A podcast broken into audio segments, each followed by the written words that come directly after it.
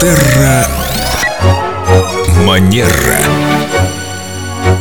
А ведь скоро Новый год, и вот этот остаток времени до праздников пролетит незаметно. И у нас сегодня в студии Виктория Катева-Костылева, специалист по этикету, по хорошим манерам. И еще сегодня она специалист по подаркам. Здравствуйте, Виктория. Доброе утро. Мы про подарки на Новый год. Тут возник спор такой у нас с коллегами. Один лагерь считает, что некрасиво говорить о том, что ты хочешь, чтобы тебе подарили. Другой лагерь считает, что именно так и надо поступать. Рассудите нас, пожалуйста. Есть такой принцип, что если, например, кто-то вас из близких или из друзей, ну, скажем так, заказал подарок, вот, мечтает он о пластинке Майкла Джексона, а вы хотели бы подарить что-то другое. Я вам скажу по секрету, он мечтает о хорошем шуруповерте. Пластинка Майкла Джексона ему не нужна.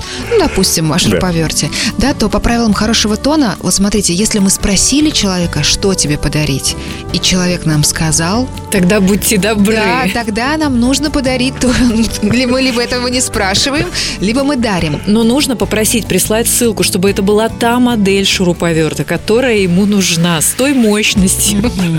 Высоким уровнем хорошего тона будет, когда вы помимо этого шуруповерта подарите еще что-то от себя. Это будет очень приятно. Шуруповерт со звуком Майкла Джексона.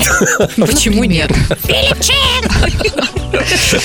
Прекрасная идея, музыкальный шуруповерт. Вот от такого бы я точно не отказался. И что важно, дорогие друзья, сейчас вот то самое время, когда необходимо подумать о подарках не там 25 декабря, да, а в спокойной обстановке, когда у нас есть еще время, например, в спокойной беседе с нашими близкими услышать, даже не задавая вопрос, а что человеку нравится, на что он обращает внимание, чтобы ему хотелось, и в новогоднюю ночь преподнести ему очень приятный подарок, который действительно будет желан. А я за то, чтобы поговорить, что делает тебя счастливым. Еще Ну. говорят, полезно ходить по магазинам, смотреть, на что он или она обращают внимание, но вряд ли он пойдет по магазинам в торговом центре наворачивать круги.